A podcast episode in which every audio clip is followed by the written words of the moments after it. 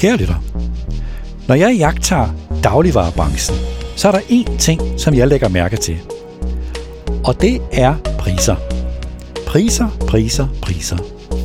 Og det er ikke kun, når jeg ser discountkæder som Netto hos Salling Group og 365 discount hos Coop. Det er nærmest alle vegne i dagligvarerbranchen, så fortæller de, at de er billige, at de har lave priser og at de har mange tilbud. Jeg har tidligere her i podcasten diskuteret, om de i den danske dagligvarehandel simpelthen har fået priser på hjernen. Altså om de er blevet så låst på at tilbyde lave priser til kunderne, at de nærmest er en slags mental spændetrøje, hvor de har svært ved at udvikle sig, ved at hæve kvaliteten, ved at give en bedre kundeoplevelse, fordi de bruger så mange kræfter på det med priserne.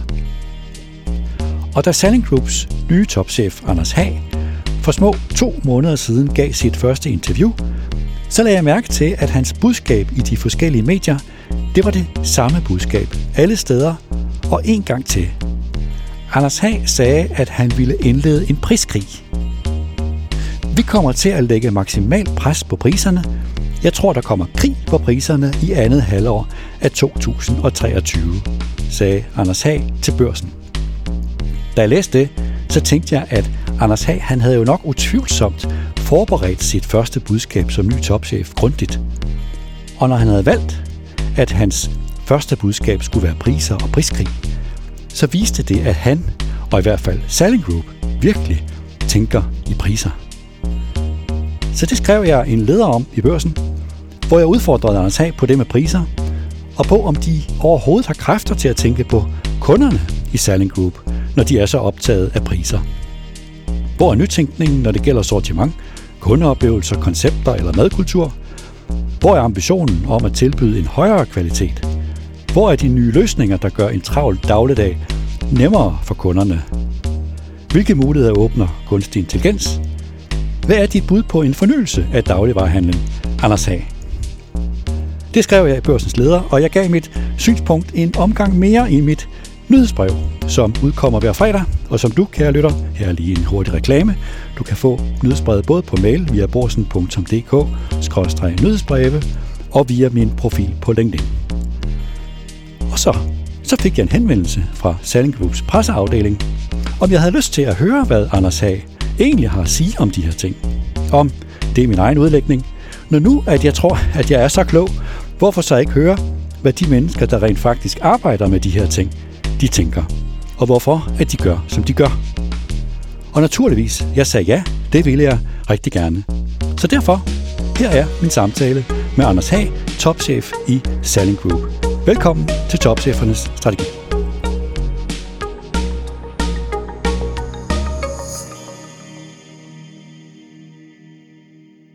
Anders Hag, velkommen. Tak. I dit første interview, som du gav til til flere medier, der havde du jo helt, du havde helt sikkert tænkt dig rigtig godt om, hvad skulle dit første budskab være. Og jeg lagde mærke til, at du havde det samme budskab i de forskellige medier. Du talte om priser, og du talte om priskrig. Hvorfor valgte du lige præcis det budskab? Jamen, øh, vi kan jo se fra det data, vi kigger ind i, at øh, priser betyder enormt meget for forbrugerne. Det har de jo sådan set altid gjort i Danmark. Øh, men under inflationen her de sidste øh, 12-18 måneder, der er pris blevet mere og mere vigtigt. Øhm, vi, øh, vi kan se, at 89 procent af de danske forbrugere, de har lagt deres forbrug om på grund af priser. Så når vi taler pris, øh, så er det simpelthen, fordi vi ved, det er det, der bekymrer øh, de danske forbrugere allermest, og øh, vi mener, vi har en vigtig opgave at spille i forhold til at, at adressere de emner, der fylder mest for, øh, for kunderne, og det er øh, pris lige i øjeblikket, og derfor så vil vi gerne øh, øh, prøve at se, om vi kan adressere det og gøre noget ved det. Og, øh, altså jeg forstår godt, at der er fokus på priserne. Det, det, det, det er jo klart. Altså priserne er stadig højere, end de var, før inflationen begyndte at stige, og kunderne har også klart søgt i retning af discount. Og samtidig så sender du vel også, altså var det virkelig også lidt et taktisk signal til jeres leverandører midt i, i forhandlingerne om, om årsaftalerne?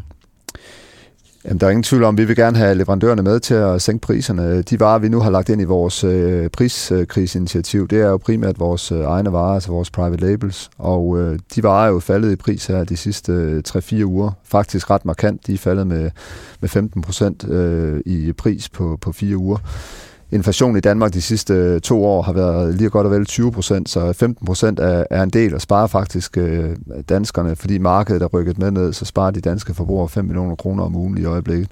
Øh, bare på den kur, vi har, vi har udvalgt.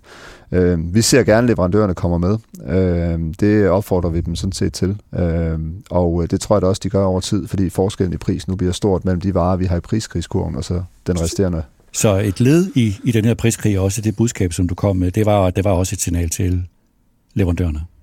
Ja, jeg kan jo ikke øh, af gode grunde bestemme, hvilke priser leverandørerne tager, men vi kan opfordre dem til at komme med, og øh, vi har et fælles ansvar, synes jeg, om at få priserne til at falde i Danmark. Okay, men i hvert fald, for mig virker det som om, at øh, I er, og det var også det, jeg har udfordret dig på, at I virker sådan lidt mentalt låst, altså at det her med priser og lave priser, at, at det er det budskab, som fylder. Og så lagde jeg mærke til en ting mere, og det var, at du sagde også om jeres konkurrenter.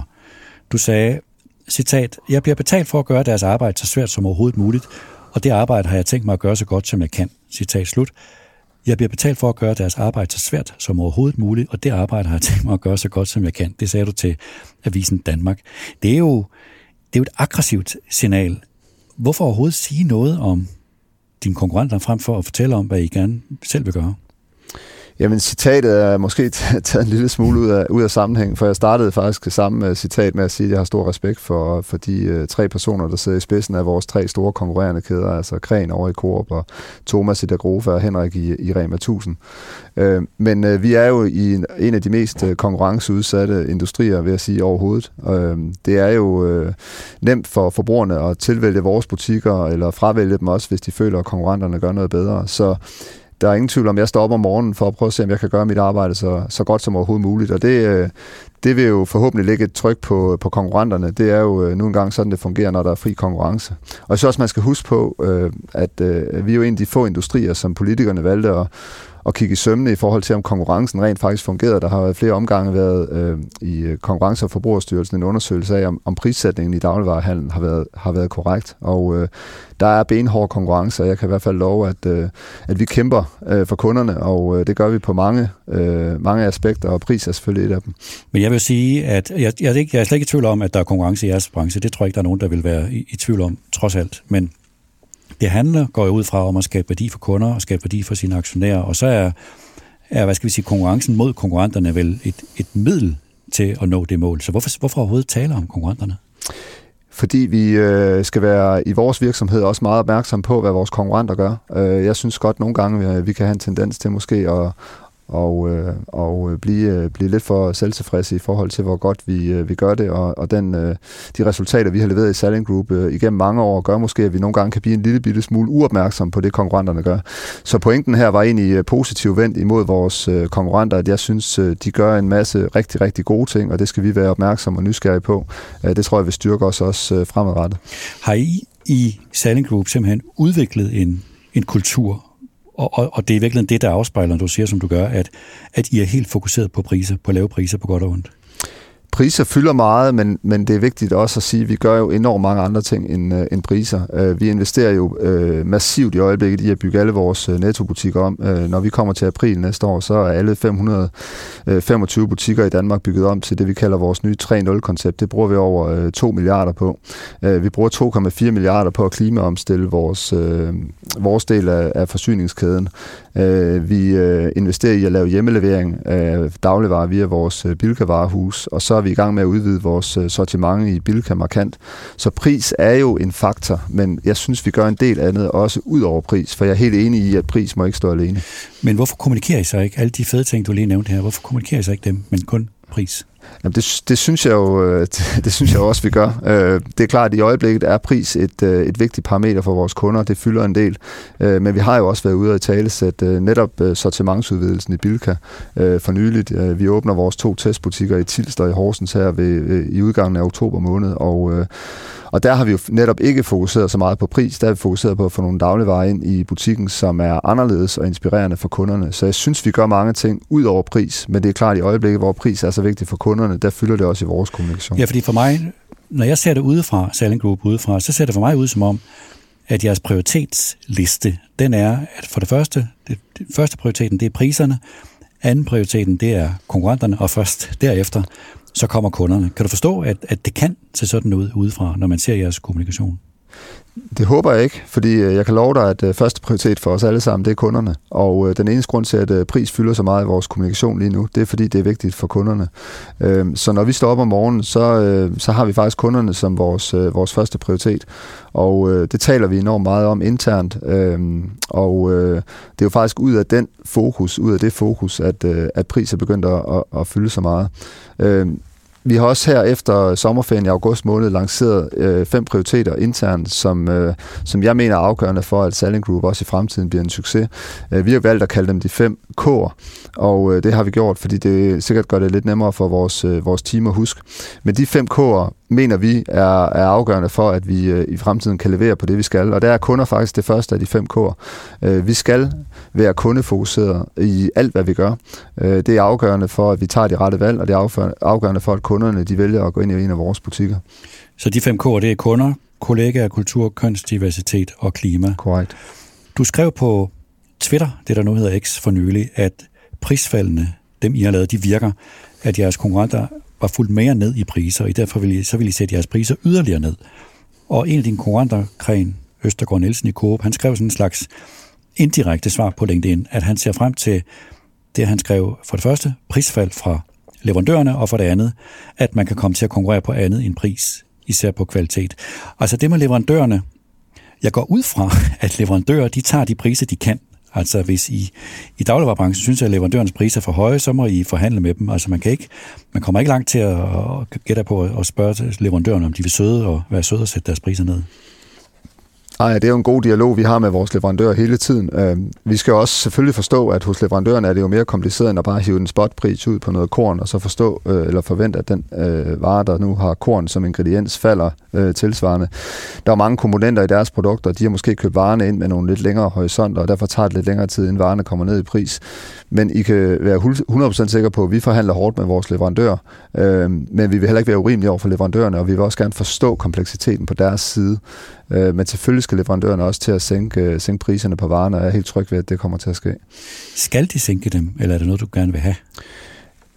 Jamen, øh, jeg kan jo kun opfordre og øh, forhandle så hårdt, som, øh, som jeg nu engang kan. Og så må vi jo i sidste ende øh, vælge, om vi, øh, vi ønsker at, og stadigvæk have de varer på hylden. Øh, det er jo en øh, vurdering, vi må lave. Så bare så jeg forstår det, det er vel som det altid har været, gætter på. Altså det er vel, man forhandler som voksne mennesker, og så finder man en aftale, og så finder man ikke en aftale. Ja, det, den dialog har jo altid været lidt binær omkring øh, pris og udvalg og sortiment og vilkår generelt set, og den, øh, den, den dialog, synes jeg, har været sådan i mange år.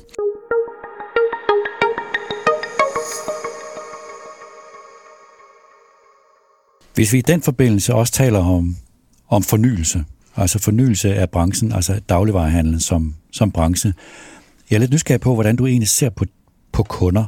Altså når, når du tænker på dine kunder, Tænker du så på et menneske med en, indkøbs, en, en indkøbskurv i butikken, eller øh, tænker du det bredere, altså et menneske helt fra han eller hun overvejer at købe ind og kommer hen i butikken og kommer hjem og løber, øh, laver mad og køber, køber ind og laver mad og, og spiser og, og skaffer sig af med affaldet, altså en meget længere værdikæde. Hvordan, hvordan opfatter du egentlig dine kunder? Konkurrencen i Danmark er jo så hård, at øh, hvis ikke vi tænker rekruttering af kunder, altså det vil sige, at kunden, når de står hjemme i hjemmet og vælger, hvor de skal handle ind, hvis ikke vi tænker helt tilbage øh, til det trin i kæden, så tror jeg, at kunden går ned i en anden butik. Så vi tænker kunden selvfølgelig som et, et helt menneske, og, øh, og ikke kun når de rammer vores butikker. Øh, men når det er sagt, så er øh, dagligvarerhandlen i sin, sin helt basale form jo egentlig ikke så kompliceret. Øh, vores øh, grundlægger Herman Salling, synes jeg, sagde det meget fint. Øh, øh, dengang han øh, lancerede øh, dagligvarerbutikker i Danmark. Han sagde, at det handler om at have de rette varer øh, til den rette pris, i den rette mængde og på det rette sted. Og øh, jeg tror på, at øh, selvom det er sagt for mange år, øh, år siden, så tror jeg stadigvæk, at det er grundsubstansen i det at drive, øh, drive dagligvarehandel. Men, øh, men du har helt ret i, og en god pointe i, at når vi skal have kunderne ind i vores butikker, så skal vi ramme dem med inspiration inden de rammer vores butikker, for ellers så er det for nemt for dem at, at gå, ned i, øh, gå ned i en øh, konkurrerende butik og handle ind. Ja, for der er meget af det, vi har talt om nu, indtil nu, din fornyelse. Det er jo ting, som foregår inde i butikken. Og, og det spørgsmål er jo, om i virkeligheden fremtidens fornyelse i høj grad også vil være noget, som i dagligvarehandlen ligger uden for butikken. Ja, og altså, vi har jo selvfølgelig også vores loyalitetsprogrammer, hvor vi jo selvfølgelig prøver at kommunikere med vores kunder via vores øh, app-programmer, vores loyalitetsprogrammer. Der rammer vi dem jo forhåbentlig også, når de ikke er i butikken. Øhm, og så har vi jo i Bilkas forsøgt og forsøger stadigvæk at lave det stærkeste, det vi kalder omnichannel setup, altså hvor man som kunde, når man sidder hjemme i sofaen, frit kan vælge, om man ønsker at køre ud i butikken og handle og få varerne butikket og hente dem bag ved vores butik, øh, eller at få dem leveret hjem. Og øh, jeg tror, at de tiltag faktisk er noget, der rammer kunderne i valg, i det tidspunkt, hvor de skal tage et valg om, hvor de kører ned og handler. Øh, så jeg er enig med dig i, at at det, man gør inde i butikken, primært rammer kunden, når de når butikken. Men, men øh, jeg synes, vi prøver og øh, også udfordre måden, vi kommunikerer med butikkerne eller kunderne på, øh, øh, og ikke kun bruge de traditionelle tilbudsaviser, men, øh, men også i den måde, vi øh, tilbyder, man kan handle ind på, som jeg tror betyder meget for, for vores forbrugere. Og hvis man skal gå længere ned ad den vej, altså lave, lave fornyelse og innovation sådan nogle steder, altså før kunderne kommer ind i butikken, og også efter de har været i butikken, er det noget, der kræver nye kompetencer? Det er det jo. Øh, digital udvikling og måden at kommunikere med, med vores kunder på i dag er jo en helt anden, end den var for bare øh, 5 eller 10 år siden. Så der er ingen tvivl om, at vi har brug for nogle, øh, nogle nye kompetencer, som, som formår at fange de trends. Øh, måden, man handler ind på, øh, kræver jo også nogle andre kompetencer, og øh, og også noget andet, et andet fysisk setup, end det vi havde brug for for, for 5 til 10 år siden. Så der er ingen tvivl om, at vi skal også som organisation udvikle os, så vi er i stand til at gribe de ting, der fylder for danskerne. Og der, der har du ret i, at kommunikationen og rekrutteringen, den starter øh, lang tid før vores øh, kunder de rammer butikken. Gælder det også om at hvad skal man sige, tilbyde kunden noget og nogle nye løsninger, prøve at forstå kunden så godt, at man kan vurdere, hvor kundens behov og derfor også kundens betalingsvilje er størst. Altså er det er det, det der er nøglen til at lave fornyelse over for kunder i dagligvarehandlen? Jeg tror ikke så meget på, at betalingsviljen er det, vi jagter. Vi, vi jagter i øh, bund og grund øh, det, at øh, vi skal tilbyde noget, der gør, vores, øh, der gør hverdagen nemmere for vores kunder. Og øh, det er inspiration, det er kvalitet, det er udbud, det er pris. Øh, så vi jagter ikke at finde nogle områder, hvor vi nødvendigvis kan tage en højere pris. Vi ønsker at være, være konkurrencedygtige på pris, også, øh, også øh, på de andre områder. Men I konkurrerer selvfølgelig på pris. Det, det, det, det er jo helt indlysende. Men I konkurrerer også på noget andet, nemlig på kundernes tid. Helt rigtigt. Og, øh, og jeg tror jo, altså, når man ser de faktuelle priser på tværs af, af, af indkøbsmulighederne eller supermarkedskæderne i Danmark, er jo, er jo forskellen er relativt lille, øh, og her taler jeg sådan set både om vores egne øh, tre systemer, altså Føtex, Netto og Bilka, men også øh, hvis vi kigger over på vores konkurrenter. Og, øh, og derfor er vi jo meget optaget af, at det primært er på tid, vi konkurrerer. Altså vælger man at handle ind i, i en nettobutik, så kan man formentlig klare sit indkøb på, på 5-10 minutter. Tager man en tur i Føtex, så kræver det nok, at man bruger en halv time, og tager man en tur i Bilka, så ender man let med at bruge en time, inden man er kørt frem og tilbage og handlet færdig. Så det vi den måde, vi ser det på, det er egentlig, hvordan vi kan få kunderne til at give os 20, 30, 40 minutter øh, af deres liv på at handle ind i en anden butik end i discount. Og det kræver noget helt specielt, og det kræver noget inspiration, og øh, det er faktisk noget af det, vi er rigtig optaget af. Det kommer vi til lige om et øjeblik, Anders Hag. Men inden vi kommer til det, så vil jeg godt lige høre, I havde jo et forsøg for ikke så længe siden, som hed Basalt, hvor I forsøgte at lave en ny kæde, som var helt fokuseret på billige basisvarer. Og det gik så ikke, I lukkede den igen. Men inden vi kommer videre, hvad lærte I egentlig af det forløb? Basalt var blev opfundet i øh, efteråret øh, 2022, dengang vi kunne se, at kunderne blev mere og mere optaget af pris, og vi udfordrede en hinanden på, om vi kunne komme op med et koncept, hvor vi fjernede så mange af vores egne omkostninger, at vi øh, kunne få en øh, fornuftig forretning ud af at tilbyde markant lavere priser til kunderne. Og øh, noget af det, vi gjorde, var jo blandt andet at fjerne øh, kølemøblerne fra butikken, øh, fordi på det tidspunkt var elprisen høj, og det var en ret stor omkostning for os at have køle, kølevarer i butikken. Så vi lavede et koncept, hvor man kunne handle sin øh, basisvarer, altså kolonialvarerne, færdigt. Men det, det krævede, det var selvfølgelig, at man skulle handle to steder. Og øh, man skulle i en anden øh, butik for at hente sin, øh, sin kølevarer. Og øh, vi må bare erkende, og den øh, vigtige, vigtige læring, vi har fået ud af Basal, det er, at danskerne øh, grundlæggende er mere optaget af, at de har lidt tid til over i dagligdagen, end at de kan spare de her 15 procent, som vi dokumenteret viste, at man kunne spare i forhold til discount. Og det er jo interessant, fordi det vil sige, selvom vi nu har siddet og talt om lave priser, og kunderne gerne vil have lave priser, så er der altså en grænse for, hvor, hvor meget de vil vægte værdien af at have lave priser vejet op imod deres tid.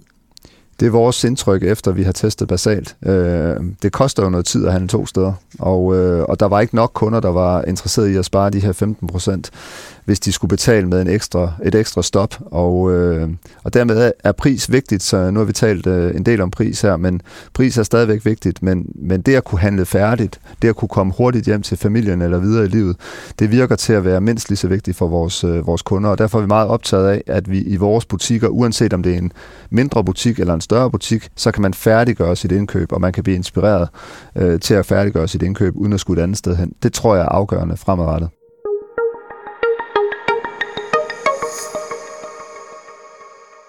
Så det var en lærer, I simpelthen lærte i forløbet omkring basalt. Hvis vi stadigvæk lige holder fast i det med kunderne, så er det jo sådan, at kunder ikke altid selv helt ved, hvad de egentlig gerne vil have.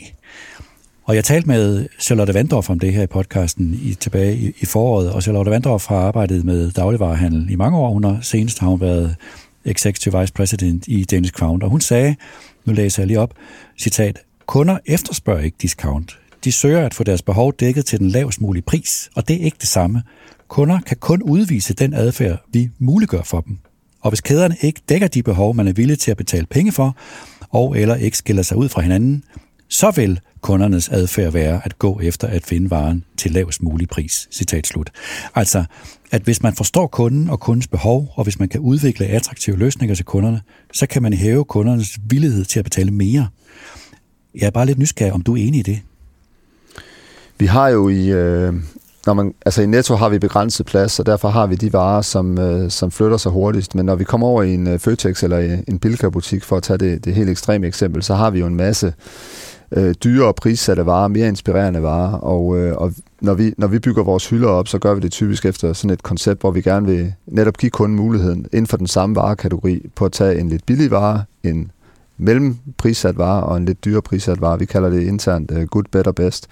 Og der, der giver vi jo faktisk kunden, kunden et valg i forhold til at tage en vare, som måske er prissat lidt højere. Vi må bare stadigvæk anerkende, at når vi gør det, er der stadigvæk rigtig mange kunder, som vælger den billigst prissatte vare. Og vi kan jo se her de sidste 12 måneder, at tilbudsandelen i dansk dagligvarerhandel er vokset ekstremt meget. Øh, og kunderne virker til, lige nu i hvert fald, at være endnu mere optaget af at kunne finde nogle varer til en billig pris, end måske at kunne finde en lidt dyrere prissat vare. Men det er jo en lidt... Øh, det er sådan lidt den, den store pensel, vi maler med her, fordi der er jo stadigvæk rigtig mange kunder, som søger inspiration, og dem skal vi selvfølgelig også være der for. Ja, fordi hvis jeg kunne nævne to sådan helt, øh, det, det må ikke misforstås, når jeg siger, at det er trivielle eksempler, men ris og mel for eksempel, altså to historisk set generiske varer, som nu er blevet løftet. Altså ris, nu har man basmati og jasmin og fuldkorn, og mel, der har man nu manitoba og spelt og durum. Altså et eksempel på, at man har haft nogle, man har nogle generiske varer, som man faktisk godt kan løfte brandmæssigt og formentlig også kvalitetsmæssigt, og så tage en højere pris for dem. Er det, lad mig spørge på den måde, er du enig i, at, at det er godt, hvis man udvikler løsninger, som man kan tage højere priser for? Det er ikke en ambition for os at udvikle løsninger, vi kan tage en højere pris for, men det er en ambition for os at finde nogle varer, som inspirerer kunderne til måske at prøve nogle nye ting, og det kan jo nogle gange føre til en højere pris.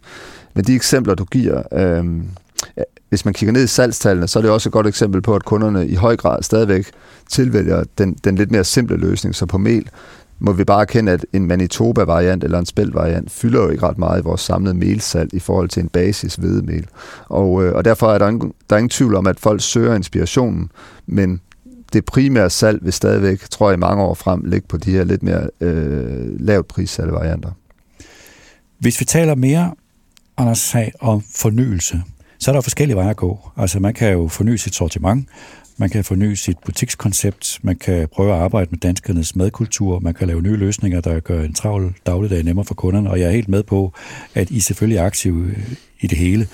Men hvis jeg alligevel skulle prøve at udfordre lidt med dine prioriteter, altså hvad fornyelse, hvad, hvad, hvad ser du som den, den vigtigste vej at gå, eller satsning? Jeg tror, øh, jeg tror, man skal kunne det hele, og det er måske det, det, er lidt, øh, det er lidt kedelige svar, men jeg tror, det, det er farligt at vælge øh, et øh, frem for et andet. Altså butikskoncepter, der testede vi jo med Basal, som vi snakkede om lidt tidligere, der testede vi jo et helt nyt koncept af, som, som vi så valgte at konkludere ikke var, var den rette vej at gå. Øhm, I forhold til løsninger, der tester vi jo øh, forskellige øh, færdigvareretter, man kan tage med hjem og, og varme op igen for at se, om kunderne kan spare tid den vej rundt. Øhm, og sortimentet arbejder vi hele tiden på at udvikle. Så jeg tror, det kedelige svar, men også det rigtige svar, det er, at man kan ikke vælge iblandt de tre ting, du nævner. Jeg tror, man skal kunne det hele, og vi har, vi har fuld fokus på alle tre. Hvad med kunstig intelligens? Kunstig intelligens er super spændende, og, og jeg vil erkende, at vi er nok et, et lidt tidligt, på et lidt tidligt stadie her, men vi har faktisk nogle, øh, nogle helt konkrete eksempler, som vi ruller ud i øjeblikket, hvor vi kan se, at vi har enormt meget værdi. Øh, når vi for eksempel skal lave prisnedsættelser på varer, som er ved at løbe på datoen, så indtil for Øh, 12-18 måneder siden, så var det en manuel opgave, hvor vores øh, kolleger ude i butikken gik rundt med, med det, vi kalder gule skyer, altså gule prismærker, og sat på varen, så de blev solgt til en pris, hvor kunden så vil købe dem, og vi undgik at skulle smide dem ud. Det har vi nu lavet om, så nu er det faktisk en maskine og kunstig intelligens, der prissætter.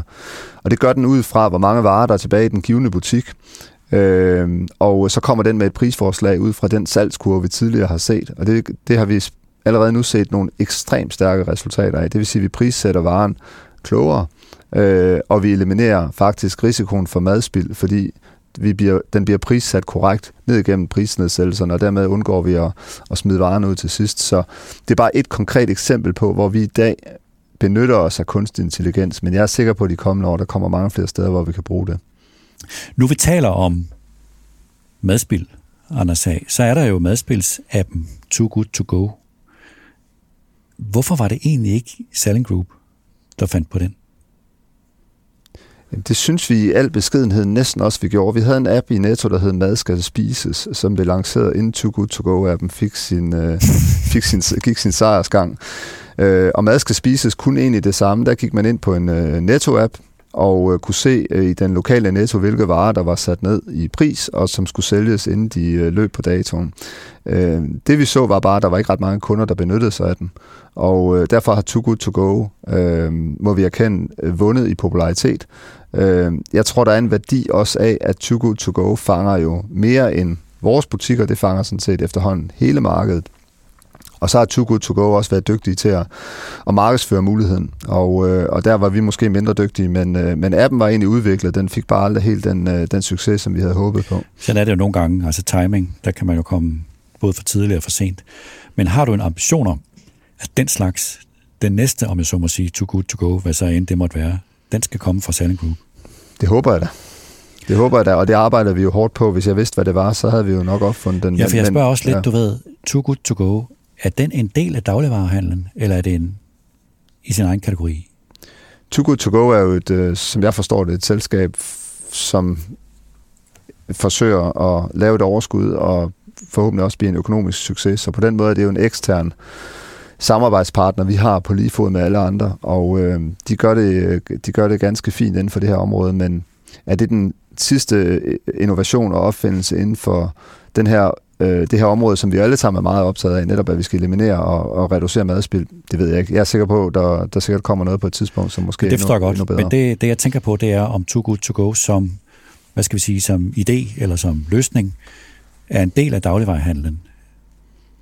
Altså, det er jo en leverandør til dagligvarerhandlen på lige fod med alle andre. De leverer så en, en app-løsning, som gør det nemt for kunden at købe varer, som potentielt kan løbe på datoen en dygtig leverandør, som vi sætter pris på, men, øh, men de er jo ikke en integreret del af dagligvarerhandlen på den måde, at det er en komponent eller en konkurrent på lige fod med de andre, vi kæmper med i markedet. De leverer til os og leverer til en masse af vores konkurrenter, og det gør de dygtigt.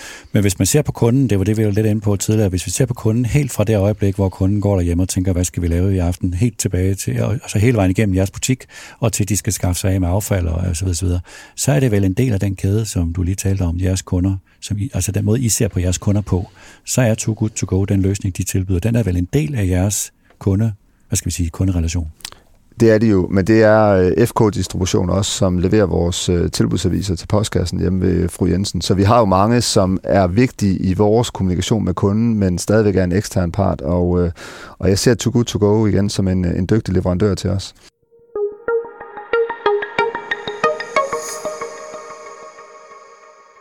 Lad os prøve at se på jeres tre kæder en af gangen. Hvis vi starter Netto. Netto har jo nyt godt af de seneste års ryg mod discount. Og jeg forstår også, jeg kan sagtens forstå det jo, at med den priskrig, I har gang i nu, så kan du både gøre noget godt for dine kunder, og du kan også lægge et hårdt pres på dine konkurrenter, specielt på, på Coop, som er presset. Men din vigtigste rival, i hvert fald øh, når det er discount, vil jeg jo gætte på, er Rema 1000, og de vil jo nok slå fra sig. Måske er de i virkeligheden allerede på vej til at overhale Netto i antal butikker.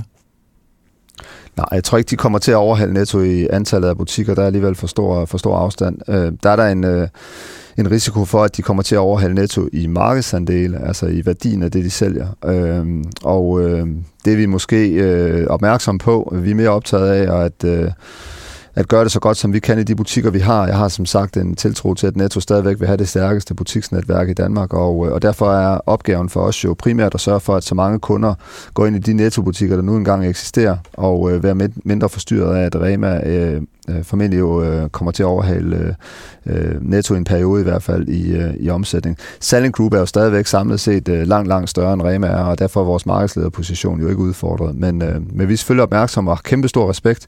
Det vil jeg også godt sige, at vi har stor respekt for det, der foregår i, øh, i Rema. De gør det, de gør det, de gør det rigtig fint, og, øh, og har fundet en model, danskerne godt kan lide, og øh, det er vi jo nysgerrige omkring, og øh, vi forsøger så at gøre det øh, mindst lige så godt med, med vores koncepter. Jeg synes egentlig, vi er godt på vej. Ja, for den model, Rema har, er jo på flere parametre anderledes end Nettos, og i hvert fald synes jeg jo en, en vigtig forskel, det er det med, at Rema 1000 har deres egne købmænd. Begynder det at se ud som om, at den konstruktion er en, en konkurrencefordel, som er, er stærkere, end man skulle tro, og det er jo en, som I ikke rigtig, I har jeres butikschefer, så det er jo ikke en konkurrencefordel, I kan kopiere. Nej, og den fungerer jo godt i, det virker til, at det fungerer rigtig godt i Rema at have, have en købmandsmodel. Der er jo to modeller, man kan drive øh, draglevarer ud fra. Der er den her købmandsmodel, hvor butikken jo øh, grundlæggende er ejet eller drevet af en, af en købmand, og så er der vores model, hvor vi jo centralt fra styrer det lidt mere. Øh, der er fordele og ulemper ved begge modeller. Jeg synes ikke, øh, det nødvendigvis behøver at være en modeldiskussion. Jeg er sikker på, at når vi eksekverer vores model øh, dygtigt, så er det også øh, den en, der vil give kunderne en, øh, en rigtig god oplevelse i vores butikker. Og når vi kigger ud omkring i verden, så er der jo øh, øh flere eksempler på kæder, som har stor succes med øh, den øh, lidt mere centralt styrede model øh, end, end købmandsmodellen, og, øh, og derfor er jeg helt tryg ved, at modellen ikke kommer til at stå i vejen for vores succes. Vi skal bare have fokus på det, øh, vi kan ændre, og det er at give kunderne de bedste oplevelser, når de er nede i vores butik. Så du er ikke bekymret for, at den her købmandsmodel i Rema 1000, at den at den på en eller anden måde giver mig som kunde en feeling, altså en, en anden følelse af at være i, i, i en Rema-butik, i stedet for at være i en, en nettobutik, hvor der, ikke er, hvor der ikke er den samme, hvad skal vi sige, vil jeg undskylde udtrykket, den samme nærhed. Nej, vi skal jo vinde på nogle andre parametre, og, øh, og det er jeg også helt sikker på, at vi kan. Øh, der er fordele og ulemper, som sagt, ved begge modeller, og købmandsmodellen har jo, har jo nogle fordele, dem har du, du lige nævnt. Jeg synes, vores øh, model har, har andre fordele, og, øh, og jeg er helt tryg ved, at når vi eksekverer vores model bedst, så, øh, så vil kunderne også opleve en nærhed og en opmærksom øh, øh, servicerende medarbejder, som sidder i kassen eller er ude omkring i butikken. Så igen er jeg ikke så optaget af, hvilken model man vælger. Jeg er mere optaget af, at man skal øh, bruge den model, man nu engang har valgt, og eksekvere på den model, man nu engang har valgt bedst muligt. Så, så det er der, vi har vores fokus. Hvordan vil du slå Rema 1000 i Netto? Altså hvad, er det alene på lave priser, eller er det også på andre parametre? Det er absolut på, øh, på mange flanker, og det, det, det har jeg også nævnt i nogle af de, de tidligere interviews. Jeg tror øh, igen, pris er, er en parameter, men, øh, men Rema 1000 har, har jo en, øh, har en tendens til, når vi sænker prisen, så, så følger de med ned. Øh, så vi skal også vinde på andet, og øh, der er vores investeringer i at færdiggøre vores konverteringer af nettoerne jo en, en, et centralt element. Vi, vi kommer til at stå her i april 2024 med det mest opdaterede butiksnetværk i Danmark. Og øh, det giver forhåbentlig kunderne et inspirerende og motiverende sted at gå ned og handle ind. Øh, vi arbejder som sagt hele tiden med sortiment, og så skal vores øh, team ude i butikkerne selvfølgelig kunne tilbyde en god service, når kunden er i butikken. Så igen er det, det er på alle flanker, vi kæmper, og har stor respekt for Rema, men jeg er ret tryg ved, at vi skal nok, vi skal nok vinde også i fremtiden, hvis vi eksekverer dygtigt på vores model. Hvis vi ser på Føtex og Bilka, for mig at se, så, så er de jo i det her inflationsregime, som vi lever i nu, presset, og det, måske, det vil du nok ikke øh, erklære dig enig i, men jeg vil mig sige, jeg synes, de forekommer meget udfordret. Og jeg vil jo forvente at sige, at lave priser er ikke nok til at skabe kundeloyalitet hos Føtex og Bilka. Hvilken position skal de have i fremtiden, Føtex og Bilka? Hvad skal de være unikke til hver især? Lad os prøve at starte med, med Føtex. Som nævnt tidligere, så, øh, så tror jeg, vi kæmper om tid her, og vi kæmper i en travl dagligdag, og det vil sige, hvis øh, kunderne skal gå ned i Føtex og handle, så skal man øh, kunne få alt, man har brug for til, til, dag, til hverdagen. Det gælder både madpakkerne til børnene, det gælder aftensmaden, og det gælder gæsterne i weekenden, eller hvis man skal holde en fest. Uh, det koster tid at gå ned til os, og i forhold til at handle i en discount, og, og derfor tror jeg, det er enormt vigtigt, at vi har den ekstra inspiration Øh, og det er ved ekstra vareudvalg, som gør, at man kan, øh, man kan øh, måske blive inspireret til at prøve nogle, øh, nogle lidt andre ting, end man kan finde øh, i, i Netto. Og så har Føtex jo stadigvæk også, øh, synes jeg, en, øh, en stærk, i de fleste af vores butikker har vi jo stærk, stadigvæk et rigtig stærkt udvalg af både tøj og øh, det, vi kalder non-food. Og det gør, at hvis man står og mangler en, øh, en stegepande eller måske noget tøj til børnene, så kan man rent faktisk også handle færdigt i Føtex med de, den slags varer. Og igen sparer man jo tid i en travl øh, hverdag, hvis man både kan klare aftensmaden og, øh, og tøjet til børnene eller, eller til sig selv, når man er nede og handle ind. Så, så Føtex skal kunne inspirere men skal stadigvæk også kunne give folk netop den tid, som de giver os, ved at man så ikke behøver at handle ret mange flere steder end i den ene butik. Men kan man sige, nu var vi jo, vi brugte jo en del tid her i starten på at tale om det med priser og jeres fokus på, på, på lave priser, at, at når man lægger sådan et prispres på en organisation og en kultur som Føtex, altså så, så presser du dem også til at konkurrere på noget, som er lidt imod deres natur, fordi i virkeligheden er meningen med Føtex det, som du lige redegjorde for nu, altså at man kan få flere ting, man kan få inspiration, man kan, de har flere varer osv., men hvis de så samtidig bliver presset på at skulle levere lave omkostninger og lave priser, så presser du dem til at konkurrere lidt imod deres natur. Jeg tror ikke, dagligvarermarkedet i Danmark tillader, at man ikke er relevant på pris. Øh, jeg tror, kunderne vil vælge at handle et andet sted, og vi har også set eksempler på kæder, der er lukket, som måske var mindre optaget af pris. Øh, også for nyligt hos nogle af vores konkurrenter. Så jeg tror, pris er det, vi kalder en hygiejnefaktor. Man skal være relevant på pris. Og Føtex har det stærkeste prisopfattelse blandt supermarkedskæderne i Danmark. Og det er også den supermarkedskæde i Danmark, der har vundet mest markedsandel her i 2023. Så jeg, jeg synes igen ikke, det er et spørgsmål om enten eller. Jeg tror, hvis man taber sin opmærksomhed og relevans på pris, så tror jeg hurtigt, det går den forkerte vej, og det er der som sagt også eksempler på hos vores konkurrenter. Er Føtex et eksempel på det, vi har talt om lidt før, nemlig at i den fornyelse, som gør, at kunder gerne vil tilbringe, lad os sige, en halv time ind i butikken, altså at den fornyelse, den kræver så også det, som vi var inde på før, også noget, som ligger før de ankommer, og noget, som de kommer efter at de ankommer. Altså at ikke kun en optimering af, hvad skal vi sige, oplevelsen inde i butikken, men den der hele sådan kundeforståelse, at hvis, hvis, hvis, hvis Føtex skal have en god fremtid, så er det lige præcis i forhold til Føtex, at du skal knække den kode. Jeg tror, det er rigtigt, at øh, Føtex har et, øh, en god position til, til netop at, at knække øh, inspirationskoden hele vejen igennem, også når man sidder hjemme i, i sofaen og beslutter sig for, hvor man skal handle i weekenden. Og der er jo rigtig mange elementer i det. Der er kommunikationsstilen og måde, vi kommunikerer vores, vores udvalg og vores inspiration og vores tilbud. Og så er der selvfølgelig oplevelsen, når du er nede i butikken. Uh, så, så du har helt ret i, at, at Føtex har en, en særlig position i forhold til, at vi skal have kunderne rekrutteret ind og interesseret i at køre i Føtex allerede inden de har valgt at sætte sig i bilen eller på cyklen eller, eller begivet sig ud på gåben. Så er der Bilka. Altså, hvor står Bilka egentlig i vores dage? Altså for mig er Bilka, jeg kender jo Bilka, jeg har kendt den hele mit liv, men på en eller anden måde synes jeg ikke, den står helt så skarpt i dag, som, som den har gjort historisk. Hvor står Bilka nu? Jamen, faktum er jo, at Bilka vinder markedsandel i år også øh, inden for supermarkederne, så, så øh, mange taler jo om, at øh, det er svært at drive øh, det, vi kalder hypermarkeder, altså de helt, helt store butikker. Og øh, det er også rigtigt, når man kigger ud i Europa og ud i verden, så er det et segment, som, øh, som som har været udfordret, fordi der er opstået flere og flere hurtigere steder at handle ind. Som vi talte om tidligere, så tager det jo noget tid at køre ud i Bilka og handle ind og køre hjem igen. Så Bilka skal, øh, skal vinde på inspiration og skal vinde på at kunne give den øh, helt specielle oplevelse også til, til børnefamilierne. Det der også øh, tidligere jo har været Bilkas styrke, har været det brede udvalg også af, af det, vi kalder non-food, altså at man kunne købe sit, uh, sit fjernsyn, eller man kunne gå i havecenteret, eller man kunne købe ja, andre non-food artikler. Og, uh, og der må vi jo også bare erkende, at vores konkurrentbillede har jo ændret sig de sidste 10-15 år. Så da vi byggede vores øh, første Bilka-butikker, der, der lå de jo typisk lidt alene, og, og alternativerne eller konkurrencen var måske mindre hård. Nu er konkurrencen jo, jo rigtig hård også inden for de her områder. Der er jo opstået rigtig mange af det, vi kalder pure players, altså, altså konkurrenter, som ene og alene konkurrerer på elektronik eller havecentre. Og det gør jo, at vi skal være ikke bare øh, det, vi kalder good, vi skal være great, for at kunderne tilvælger de segmenter også i, i Bilka. Så det er et koncept, der hele tiden skal arbejdes med.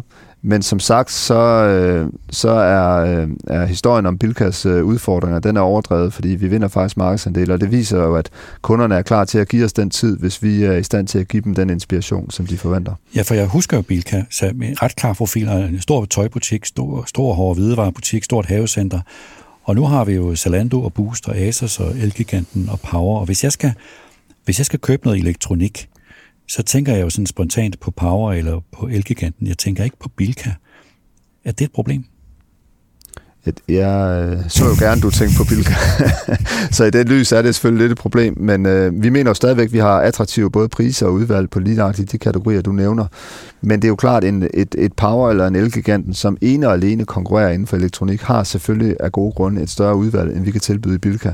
Så det vigtige for os er jo at have det relevante øh, udvalg til en god pris. Øh, og så igen slå på, at du som kunde jo kan vinde tid ved ikke både at skulle handle dagligvarer i en butik, og så skulle i Elgiganten og købe dit fjernsyn. Her kan du rent faktisk få overstået både dit non-food indkøb og dit, øh, din tur i havecentret, og så samtidig få Danmarks største udvalg af fødevarer. Og det synes jeg stadigvæk er en super attraktiv position at have. Øh, og øh, vi skal selvfølgelig være dygtige til at forklare forbrugerne, at øh, det netop er det, man kan hente, når man øh, kører en tur ud i Bilka. Vil det sige, at Bilka som, hvad skal vi sige, forretningsmodel, skal stadigvæk være det, du kalder et hypermarked? Det skal være et hypermarked, ja. Så vi kommer til fortsat at have fokus både på vores øh, fødevarer, men øh, lige så meget fokus på vores øh, non-food og på vores tøj. Øh, og, øh, og så, øh, så er jeg sikker på, at Bilka kan tilbyde noget helt unikt i Danmark. Det er det eneste sted i Danmark, vi har det store udvalg Øh, vi har 35.000 varenummer bare på fødevarer alene, og til sammenligning så har en, en discountbutik typisk omkring 3.000 fødevarer. Så, øh, så jeg er helt sikker på, at man kan finde noget ekstra i Bilka, og når man så kan kombinere det med et relevant udvalg på, på non-fooden, så er jeg sikker på, at, øh, at, at kunderne også i fremtiden vil synes, det er attraktivt. Så Bilka skal stadigvæk kunne tilbyde noget, altså det du lige nævnte, både fødevarer og non-food, i et omfang, der gør, at det er unikt i forhold til andre virksomheder? Korrekt.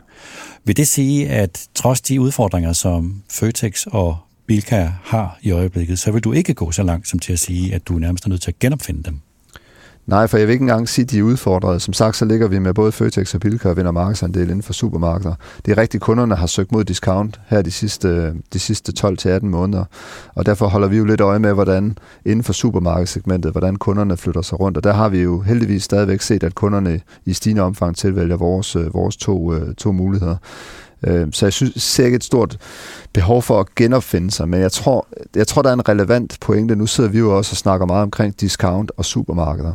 Og jeg tror faktisk, det er en lidt gammeldags måde at se markedet på. Jeg tror ikke, kunderne længere tænker på, at de skal køre i discount. Jeg tror egentlig, mange ser deres lokale nettobutik som stedet, man handler ind.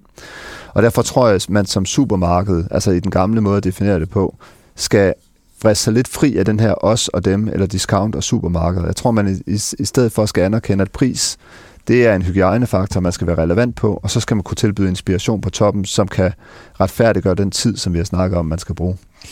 Men selvom du siger, Bilka vinder markedsandel, og Føtex vinder markedsandel. Hvis vi bare for et øjeblik opretholder den, så må sige, den gamle øh, opfattelse, så er det jo, hvis discount har vundet markedsandel, det har discount i, i høj grad, selvom I så vinder markedsandel, Føtex og Bilka, så er det altså i et mindre og mindre marked. Det er vel trods alt en udfordring. Korrekt, og øh, nu er skredene ikke så store, at øh, hverken Bilka eller Føtex, øh, heller ikke i de samlede markedsandelstal, er i problemer. Så, øh, så vi ligger egentlig ganske solidt. Men, øh, men der er der ingen tvivl om, der er et mere naturligt flow af kunder ned i de små butikker, og det skyldes jo også den butikstæthed, vi har i Danmark. Kører man ud i en Bilka-butik, så vil man jo typisk som kunde køre forbi en 8-10 andre steder, man kan handle ind, inden man rammer Bilka. Og derfor er det jo helt åbenlyst vigtigt, at Bilka kan noget andet, for ellers er det for nemt for kunderne at dreje ind på en af de parkeringspladser, de passerer ud til Bilka. Så jeg tror ikke, det er så meget et, øh, et fokus på, på, på discount og supermarked. Jeg tror, det er et fokus på, på inspiration og sortiment og den gode oplevelse. Og, øh, og derfor er det jo rigtigt, der skal arbejdes hårdere med Føtex og Bilka, end der skal med Netto, fordi det er det nemme tilvalg for kunderne. Men det betyder ikke, at det er en, svær, en, en umulig opgave. Det er en opgave, vi påtager os. Kan du nævne bare et tilfældigt eksempel på, hvordan I, i værkstedet, om man så må sige, Bilka arbejder med de her ting? Ja, vi har, øh, vi har to testbutikker nu i Bilka, i, øh, i Tilst uden for Aarhus og i Horsens, hvor vi, øh, hvor vi lige nu er i gang med at lave nogle, nogle kæmpe store forandringer. Uh, her investerer vi faktisk i at få gjort nogle af vores områder i butikken lidt mindre. Det kunne være på, på elektronikken, og så til gengæld gjort nogle områder af butikken markant større. Det kunne være på det, vi kalder world food, altså hvor vi går ind og introducerer en masse unikke fødevarer. Uh, her har vi jo lyttet til kunderne, og vi har set, hvad kunderne primært søger af inspiration. Og, øh, og derfor så er vi i gang med at rulle de her cirka 3.000 ekstra varenummer ind i Bilka øh, og, og bygge vores, øh, vores to huse om, så vi, øh, så vi forhåbentlig rammer noget, kunderne synes er endnu mere inspirerende og endnu mere relevant. Og det er måske et godt eksempel på, at når konkurrentbilledet ændrer sig, og kunderne måske får nogle muligheder i nogle konkurrerende kæder, som vi ikke kan tilbyde, så skal vi jo kunne justere udvalget i vores butikker, så de fremstår mest muligt relevante. Og øh, vi, øh, vi er færdige med at bygge om her i, øh, i slutningen af, af, af oktober måned og åbner øh, de her to testbutikker, og vi glæder os rigtig meget til at se, hvordan kunderne tager imod det. Og hvad det, gør? Vi kommer til at introducere cirka 3.000 nye varenummer, og nogle af områderne i butikken vil så blive gjort mindre. Det kunne for eksempel være på elektronikken, og øh, så er der andre områder af butikken, som så bliver gjort tilsvarende større. Så jeg tror, man vil se et andet udtryk og en anden inspiration i de to butikker, end vi har i vores øh, resterende butikker.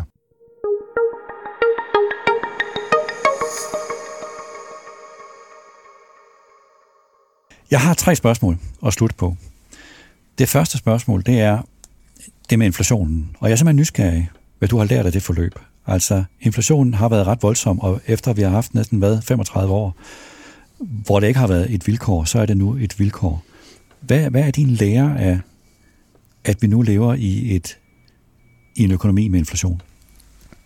Jeg synes, den første lærer, eller den største lærer for os, det har været, hvor, hvor dygtige kunderne er til at justere, når de, øh, når de bliver udsat for en, øh, for en udfordring. Så når prisstigningerne væltede ind over os i forbindelse med inflationen, så vi jo, at danskerne var enormt hurtige til at tilpasse sig. De lagde øh, deres forbrug om mod discount, de handlede flere og flere tilbudsvarer, og så købte de jo rigtig mange af vores egne, vores egne varer, altså det vi kalder private labels. Så jeg vil sige, den, den primære læring af, af inflationen for os har været, at øh, vi skal være dygtige til at tilpasse os hurtigt, og øh, der kan det jo godt være, at de her 30-35 år med nul inflation har gjort, at øh, vi egentlig troede, at, øh, at forbrugsmønstrene var lidt mere låst, end de reelt er. Så din lære er i virkeligheden, at hvor hurtigt kunderne reagerer, og det skal så matches af din organisation fremadrettet. Hvor, hvor godt oplyst forbrugerne er, men også hvor, hvor nemt de har ved at lægge deres forbrug om, øh, givet det antal butikker, der er i Danmark. Så, øh, så det er bestemt en lære, hvor, hvor hurtigt og hvor agile vi skal være, hvis der kommer til at ske noget tilsvarende i fremtiden. Et andet emne, det er det med årsaftaler med leverandørerne. Altså nu har de her sidste år, ja, altså i hvert fald siden corona jo, det er jo så været tre et halvt år, altså de har været ret kaotiske, eller i hvert fald turbulente for mig, som kun ser på det her fra sidelinjen, bevar mig vel, men så virker det sådan lidt gammeldags med de her traditionelle årsaftaler. Er, det ikke, er der ikke mere logik i at, at have nogle kortere og mere fleksible aftaler med dine leverandører? Jo, jeg synes, det er en god udfordring. Øhm, det er ikke nogen hemmelighed. Vi stadigvæk kører lidt efter den, øh, den traditionelle måde at, sætte os ned med vores, øh, vores leverandør. Der er jo selvfølgelig løbende forhandlinger hen året omkring forskellige kampagnetiltag og andet, men, men du har ret i, at den, den store årsforhandling stadigvæk foregår primært den her en gang om året. Og jeg øh, synes da også, vi skal overveje, om der er en anden og mere konstruktiv måde at, at gøre det på. Så den udfordring, den påtager vi os, og, og det, det er da også en dialog, vi vil have internt hos os selv. Ja, for det ligger også naturligt, synes jeg, i det du lige fortalte om lærerne inflation. Altså hvis kunderne reagerer meget hurtigt, og du skal kunne leve op til det, så, så, så på en eller anden måde, så rent sådan logisk strider det lidt hos mig at have årsaftaler. Ja, jeg, jamen, jeg er fuldstændig enig. og, øh, og lige præcis netop den læring, at vi skal være hurtigere og være mere agile, den er vi også nødt til at få bygget ind i den dialog, vi har med vores leverandør. Anders, det tredje øh, tema, det er jo det, som alle jo taler om, men som ingen kan finde ud af, nemlig det der med onlinehandel og hjemlevering. Altså, vi så jo, da corona ramte, at der var sådan en, en fornyet, hvad skal vi sige, tro på det her med hjemmelevering, og så gik det ligesom i stykker igen. Hvor står den diskussion i øjeblikket, som du ser den? Jamen, vi har jo øh, i mange år været en lille bitte smule konservative i vores øh, tilgang til onlinehandel, og det skyldes jo egentlig, at vi, øh, vi synes, øh, der er nogle ting i den måde, det danske detailhandelsmarked er bygget op på, der gør det svært for onlinehandel. Den første er, at butikstætheden i Danmark er enormt høj, og det vil sige, at det er ikke nemmere for kunden at handle ind online, end det er lige at falde ned i den, den lokale butik og handle ind. Øh, så convenience-faktoren er begrænset. Den, øh, den anden del er jo, at øh, danskerne handler ofte ind. Altså, så en dansk øh, forbruger handler jo typisk ind øh, fem til seks gange om ugen, og øh, det passer ikke særlig godt til onlinehandel, hvor man typisk skal købe stort ind. Men når det er sagt, så er der jo stadigvæk et øh, mindre segment af danskerne, som er, er glade for at få varerne leveret hjem. Og, øh, og det er også derfor, vi netop nu er i gang med at rulle det ud igennem vores, øh, vores bilkahus, øh, så vi netop kan imødekomme øh, det, den efterspørgsel, der er hos en mindre del af den danske, den danske befolkning. Men jeg er stadigvæk konservativ i forhold til, om det, øh, øh, det bliver kæmpestort i Danmark. Det tror jeg ikke med den nuværende teknologi, men der kan jo ske teknologiske øh, udviklinger, som gør, at, øh, at øh, markedet bliver et andet. Ja, fordi en ting er dagligvarer, det er jo det, vi taler om nu, og noget andet er sådan almindelig retail. Der har jeg indtryk af, der, der, er, det, der er det sådan mere lønsomt at bringe varerne ud. Men dagligvarer, der hænger det stadig ikke sammen. Og du, du taler om to ting. Du taler om, at fordi der er så meget stor en butikstæthed, så den der bekvemmelighed, som man ellers godt kunne, kunne se for sig, den, den bliver ikke rigtig opfyldt, fordi den er nærmest opfyldt i forvejen. Og så fordi vi handler ind flere gange om ugen, så giver det heller ikke rigtig mening. Vil det sige, at grundlæggende, med mindre der sker et teknologisk gennembrud, som ingen af os kan forudse, så tror du faktisk ikke rigtigt på det? I hvert fald ikke på kort sigt. Nej, jeg tror, det bliver, jeg tror øh, mit gæt vil være, at det stadigvæk vil være relativt småt i, i Danmark. Øhm, der er jo også den udfordring, at det er notorisk øh, tabsgivende, og det er det også øh, for os. Det skal vi også være ærlige at sige. Vi mener, at vi har fundet en model nu, som er, er økonomisk mere forsvarlig end, øh, end det, vi havde tidligere, hvor vi jo pakkede varerne også i, i Føtex hjemmelevering og kørte dem ud fra vores centrallager i Ishøj.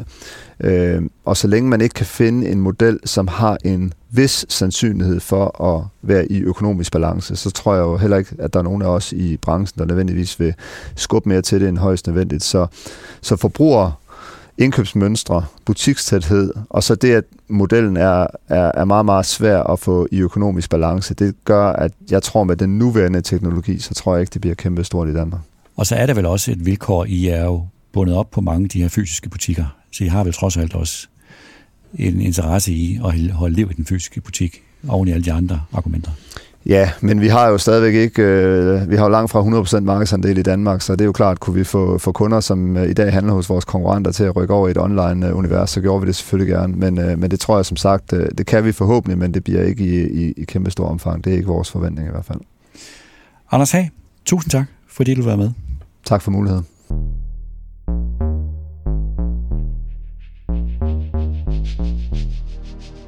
Det var denne udgave af Topchefernes Strategi. Et forsøg på at blive klogere på, hvordan Stalling Groups nye topchef Anders Hag tænker, og at forsøge at forstå, hvad han prioriterer ud over de lave priser. Hvis jeg skal prøve at opsummere nogle af de pointer, som jeg lagde mest mærke til. Når det handler om det med priser, så forklarer Anders Hag, at priser simpelthen betyder voldsomt meget for forbrugerne. Det har priser gjort altid i Danmark, og det vilkår er blevet skærpet af inflationen. Det betyder ikke, at de hos Salling Group kun er optaget af priser. Anders Hag nævner, at de hos Netto investerer i det butikskoncept, som de kalder 3.0, at de bruger mange ressourcer på at klimaomstille en del af forsyningskæden, at de eksperimenterer med hjemmelevering hos Bilka, og at de i det hele taget hele tiden forsøger at udvikle nye koncepter og sortimenter. Så pris er en faktor, siger Anders Hag, men pris gør det ikke alene.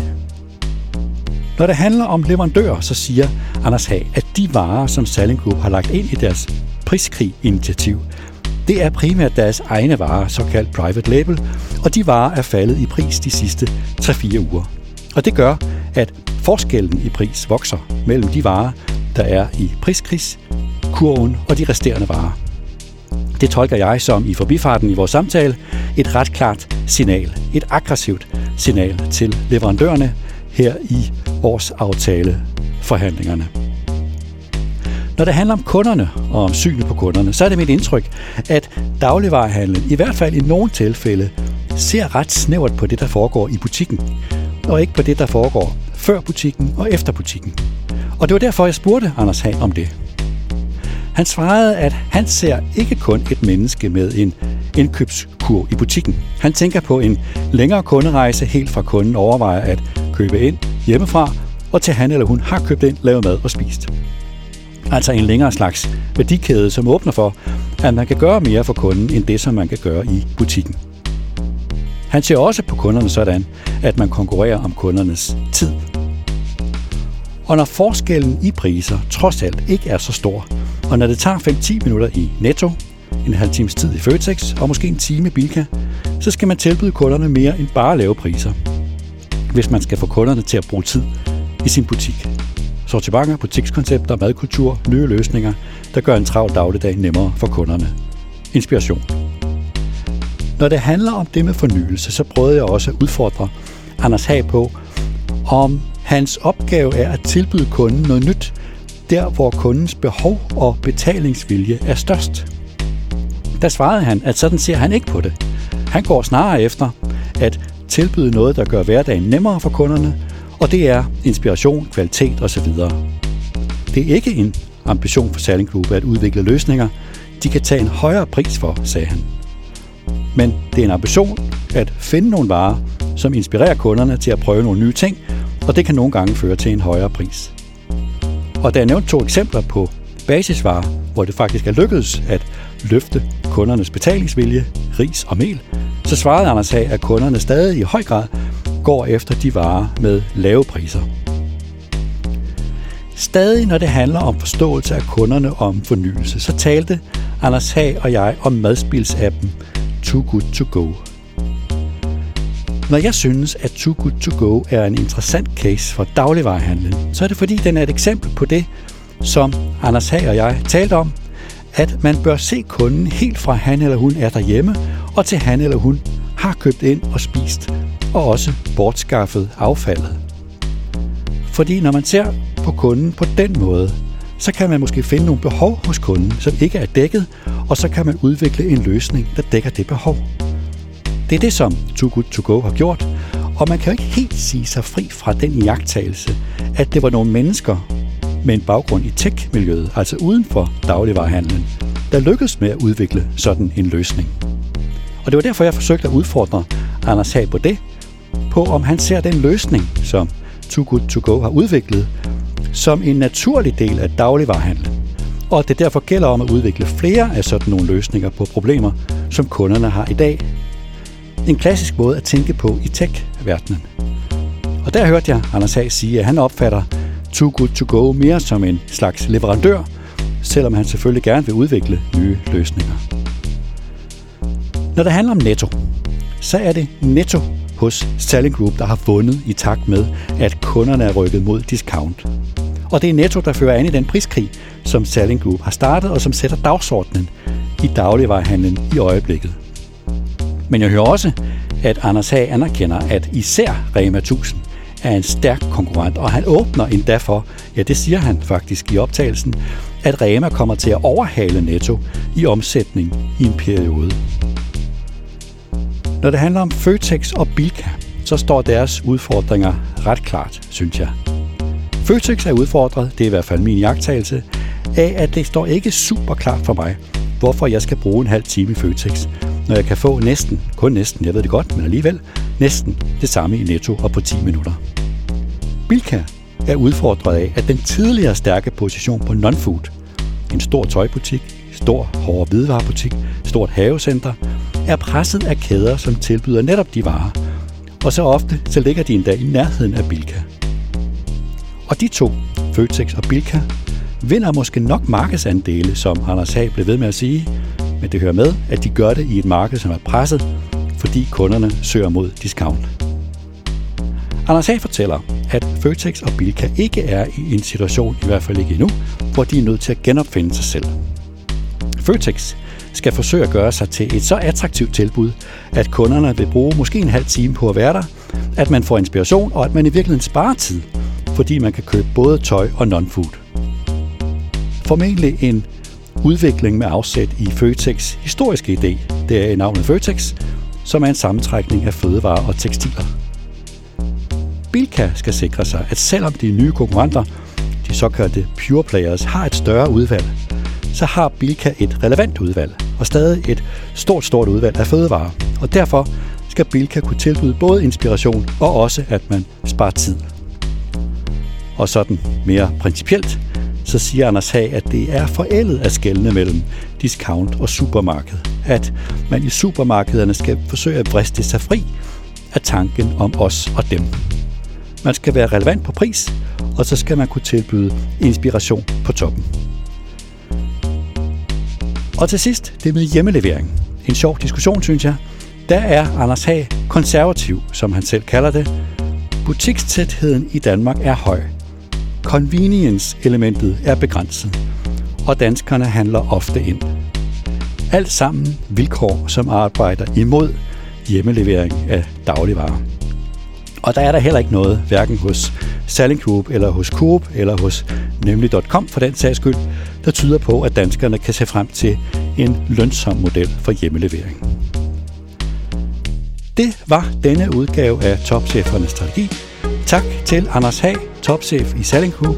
Tak til Arjune Alexander Kolko Sørensen, der redigerede optagelsen. Og tak til dig, der lyttede med.